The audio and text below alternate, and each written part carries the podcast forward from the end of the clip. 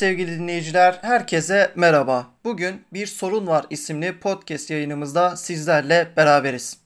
Bugünkü yayınımızda basının, medyanın bazı sorunlarını ele alacağız. İstihdam, nitelikli eleman, teknolojinin basında getirdiği sorunlar, gazeteciliğin bugünü ve geleceği hakkında sohbet edeceğiz. Bir konuğumuz var. Kendisi gazeteci kökenli bir beyefendi. Bu sohbette sorularımızı yanıtlayacak, bizlere yardımcı olacak. Amacımız bu sektördeki başlıca sorunlara dikkat çekebilmek, sorunların nedenlerini konuğumuzun da yardımıyla bulabilmek ve çözüm önerileri sunabilmektir. Evet, hoş geldiniz Levent Bey. Öncelikle sizi biraz tanıyabilir miyiz? Hoş bulduk. Adım Levent Başkaya, 43 yaşındayım. Şu an kitap kafe işletiyorum.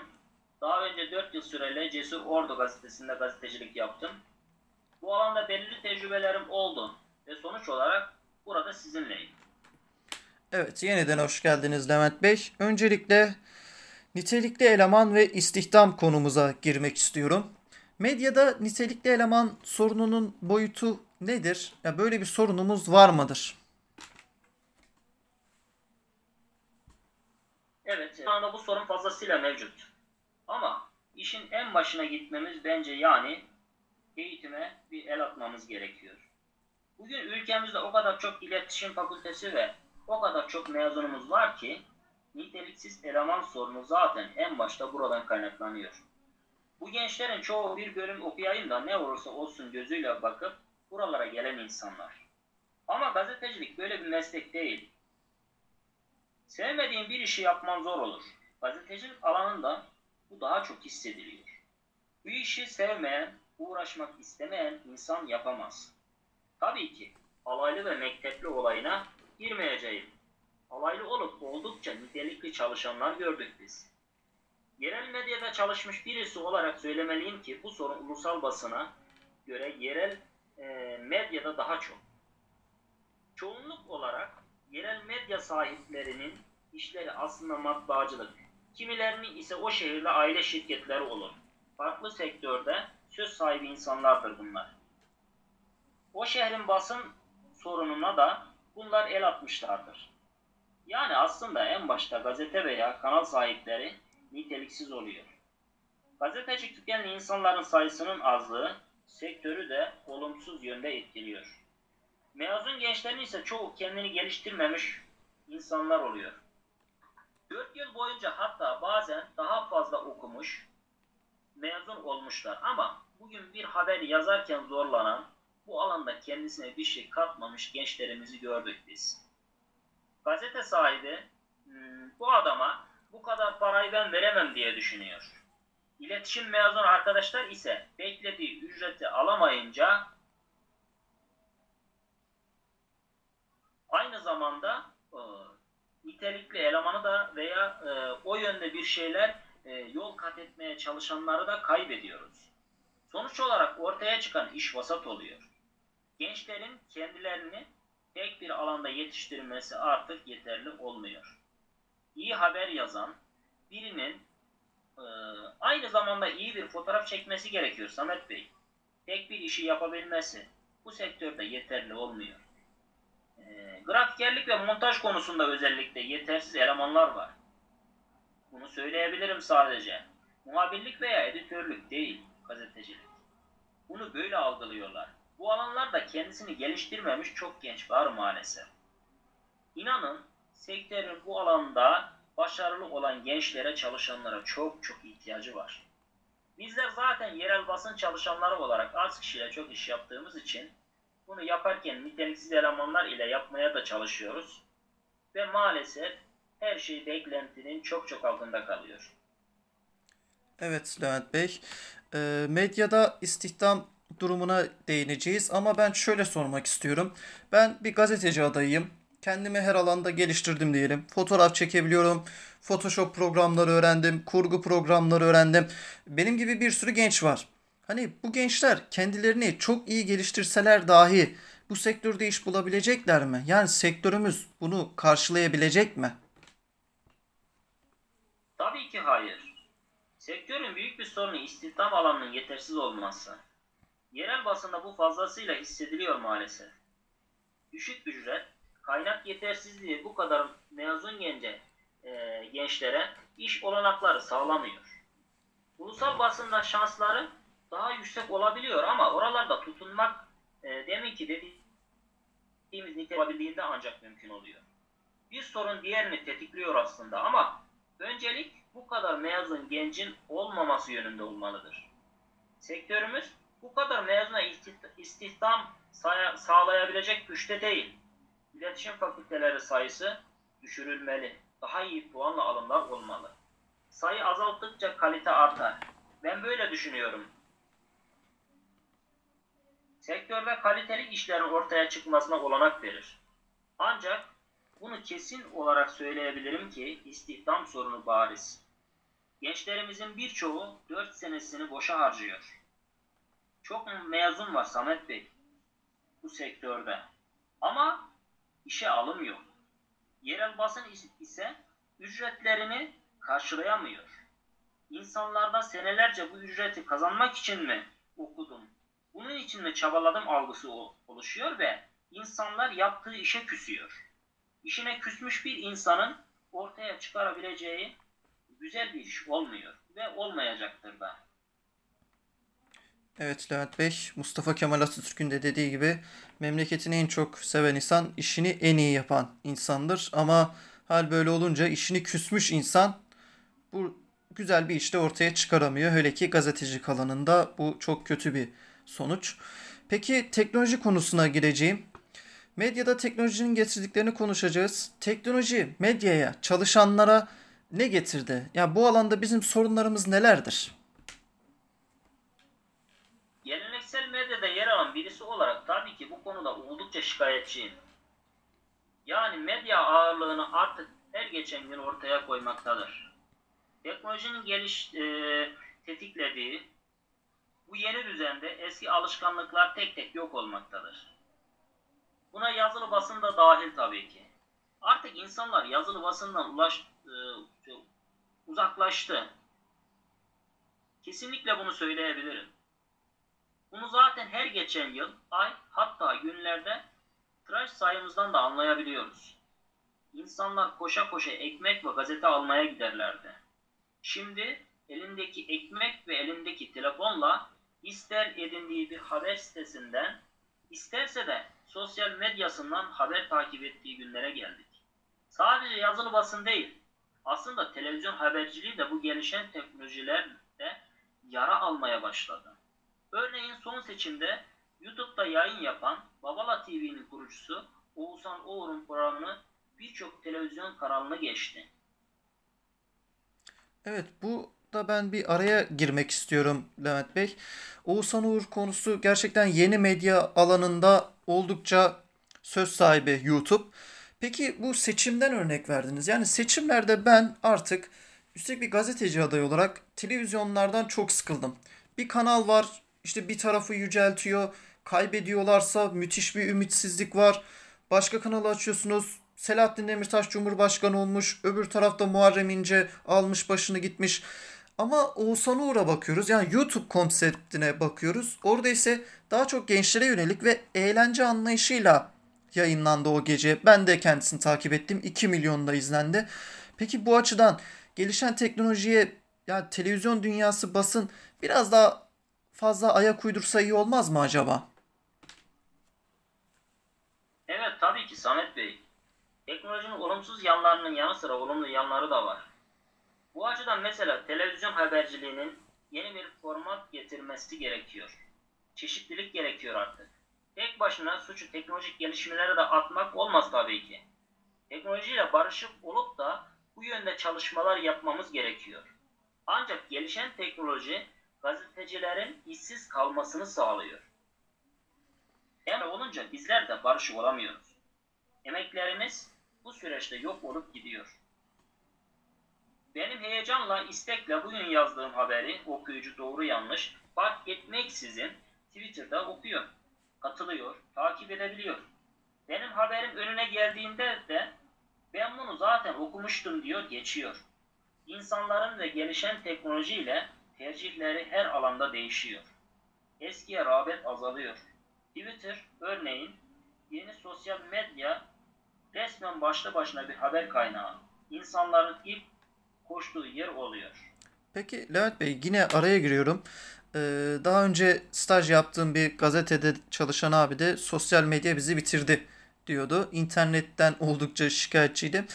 Ee, Twitter farklı bir yer aslında. Hani sosyal paylaşım sitesinden çok böyle haber sitesi gibi oldu artık. Yani ben mesela Ordu'da bir 15 saniye sallandığımızda Elazığ depremini burada hissetmiştik.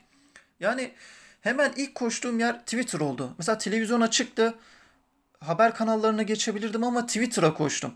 Veya sosyal medya hesabımda gezerken bir olay görüyorum atıyorum Aydın'la ilgili. Diyorum ki hemen Twitter'a koşuyorum. Aydın'la ilgili bir hashtag arıyorum. Yani bu açıdan da evet Twitter oldukça gazetecilerin istemediği bir alan olmaya başladı. Özellikle yazılı basın anlamında. Yani ben bir gazeteci adayı olarak o zaman bu sektöre ihanet mi etmiş oluyorum? Evet ediyorsunuz. Bakın bir gazeteci adayı olarak aynısını siz de yapıyorsunuz. Ancak tamamen bir basın çalışanı olduğunuzda bunun eksikliğini göreceksiniz. Bilginin doğruluğuna bakılmaksızın paylaşılıyorlar. Ama yazılı basın bu açıdan daha güvenilir. Buna kimse itiraz edemez. Fakat teknolojik dönüşüm insanların Twitter'a teknolojik dönüşüm e, özellikle insanları Twitter'a itiyor. Onlar da kendilerince haklı tabii ki. Bu mecrada olmayan artık habersiz kalıyor bugünlerde. Biz ikinci planda kaldık artık. Gazeteci olduğunuzda Samet Bey bu dediklerimi hatırlayacaksınız mutlaka. Yayın hayatına tamamen internet ortamından devam edecek olan Habertürk ve Sol gazetesi çalışanlarının birçoğu işsiz kalmıştır. İşte medyanın teknoloji ile ilgili en büyük sorunu da buradadır. İşsizlik. Çünkü insanlar bu süreçte işsiz kalabiliyor. Artık yazılı basına ihtiyaç kalmıyor. Bir haber duyduğunda insanlar bunu televizyon açarak takip etmek yerine hemen telefondan sosyal medyasını açıyor. Oradan bilgi ediniyor. Tıpkı sizin yaptığınız gibi Samet Bey. Biz ertesi gün o olayı gazetemizde yazdığımızda insanlar onunla ilgilenmiyor veya akşam haberlerde televizyonu açtığında o haberle ilgili detayları merak etmiyor. Çünkü daha önce gördü, takip etti sosyal medyasından. Haberin o etkileyiciliği, o e, vereceği duygu, heyecan kalmıyor. Artık bize merak kalmıyor kısacası. Bu da düşük gazete tirajlarını beraberinde getiriyor. Gelir yok, düşük ücrette çalışmak var. Gazete reklam verenlere muhtaç kalıyor. Özgün haber yapılmasını dahi etkiliyor bu sorun. Çünkü reklam verenler gelir kaynağımız olduğu için burayı tekrar ediyorum Samet Bey özellikle tekrar etmek istiyorum. Özgün haber kanalları özgün haber yapmak kanallarda özellikle haber yapmak zorlaşıyor. Çünkü reklamlar bizim gelir kaynağımız. Ve e, haber yaptığımız kişi hakkında aleyhinde de olsa doğru haber yapamıyoruz. Biz bu işe parasal açıdan baktığımızdan kaynaklanıyor diye düşünüyorum. Evet Demet Bey ya bir sonraki soruya geçmeden önce şunu araya kesinlikle yerleştirmek istiyorum. Bu farklı bir podcast yayını olabilir. Yerel basında çalışmış biri olarak da söyleyebilirim ki bu reklam gelir kaygısı gerçekten çok kötü bir şey. Yani o sahip olduğunuz mesela Ordu'daki belediye başkanı ile ilgili kötü bir haber yapamıyoruz biz. Çünkü gelir zaten düşük. Reklam veren şirketler, Ordu'daki belli şirketler var zaten, belli yapılar var. Bunların haricinde bir haber yapamayız kötülüğünde. Doğru olsa dahi yapamayız. Bu da işte gazeteciliğe en büyük sorunlarından birisi. Bu gerçekten farklı bir podcast yayını konusu olabilir. Peki Levent Bey konumuza dönelim. Bugünü ve geleceği konuşmak istiyorum. Gazeteciliğin geleceğini nasıl görüyorsunuz? Ya bu sorunlar bağlamında nasıl bir gelecek bekliyor bu, bu sektörü? Açıkçası gazeteciliğin geleceğini ben göremiyorum. Yerel basın özelinde konuşmak istiyorum. Bu şehirde birçok gazete sayfa sayılarını yarı yarıya düşürdü. Örneğin Samet Bey siz de takip etmişsinizdir. Ordu Olay Gazetesi 16 sayfa çıkarırken artık 8 sayfa çıkarıyor. Maliyeti karşılayamıyor, satışlar artık düştü. Dedim ya, insanlar artık bayisinden alıp gazete okuma kültüründen uzaklaştı. Eldeki telefon o gazetenin insanlara ulaştırdığını saniyesinde ulaştırabiliyor. Önceden bir olay meydana geldiğinde herkes beni arardı. Ne oldu? Bir haber var mı? Sen ne düşünüyorsun bu konuda, bu olayla ilgili diye bana sorarlardı. Artık insanlar açıyor telefonu, özellikle Twitter'ı, oradan kendisi de yorumlara katılabiliyor. Anlık akış sayesinde her şeyi öğrenebiliyorlar Samet Bey. Bu sebeple bize ihtiyaç kalmadı maalesef. Bakın gazeteciliğin geleceğini sordunuz ya, en iyi örnek Habertürk ve Sol gazetesidir. Bunlar artık yayın hayatına dijital ortamda devam ediyor. Er ya da geç bütün gazeteler bu sonu yaşayacaklar. Sonuç olarak tıpkı Habertürk ve Sol gazetesinde olduğu gibi işsiz kalan, kalan e, gazeteciler olacak. Çin'deki haber sunan robotu düşünün. Artık teknoloji çoğu sektörde olduğu gibi burada da kendini hissettirecek. 10 yıl önceki gazete satış sayıları e, şimdiye bakalım. Yani 10 yılla şimdiyi karşılaştıralım ve buna bakalım. Hatta her sene daha da düştüğünü göreceksiniz. Bunlar gazeteciliğin geleceğindeki olumsuz sinyaller. Ben bunu olumlu bulmuyorum. Eskinin nitelikli sağlam gazetecileri teknolojik gelişmeye yenik düştüler ve yenik düşmeye devam edecekler. Evet Levent Bey. Peki gazeteci adayı olarak bana ve benim üzerinden diğer tüm mezun olacak gençlere ne söylemek istersiniz? Yani yıllarca gazetecilik yaptınız ki yerel basında çalışmış birisiniz. Bize tavsiyeleriniz nelerdir acaba? Geliştirin. Kendinizi devamlı geliştirin. Çok iyi haber yazmanız yetmez gençler. O haberleri kurguya, kurgulayabilmelisiniz. Tasarımını yapabilmelisiniz. Sadece muhabirlik ve köşe yazarlığı, spikerlik gibi düşünmeyin bu olayı. Gazetecilik sadece bu değildir. Ve kaldı ki teknolojik gelişmeler sizlerden artık dönüşmenizi istiyor. Sol gazetesinde birçok çalışan arkadaşımız işsiz kaldı ama işinde fazla iyi olan sadece iyi haber yazanların haricinde kendi alanında tek olan isimler işlerinde kaldılar. İşte sizler öyle gelişmelisiniz ki durumlarda bu gibi durumlarda tercih edilen siz olmalısınız. Ve tabii ki mücadele etmeniz lazım. Her zaman söylerim. Gazetecilik bir mücadele alanıdır. Bunu bırakan bir insan iyi bir gazeteci olamaz. Yolunuz uzun. Gençliğiniz var. Durmayın. Geliştirin kendinizi. Tek bir alanda değil, farklı alternatifler üzerinden tercih edilen siz olacak şekilde geliştirin. Bol bol haber yazın. Haber metinlerini ayna karşısında sesinizi kaydedecek şekilde muhabir gibi konuşarak anlatın. İnternet erişimi var. Teknoloji çağındayız bunu biliyorsunuz.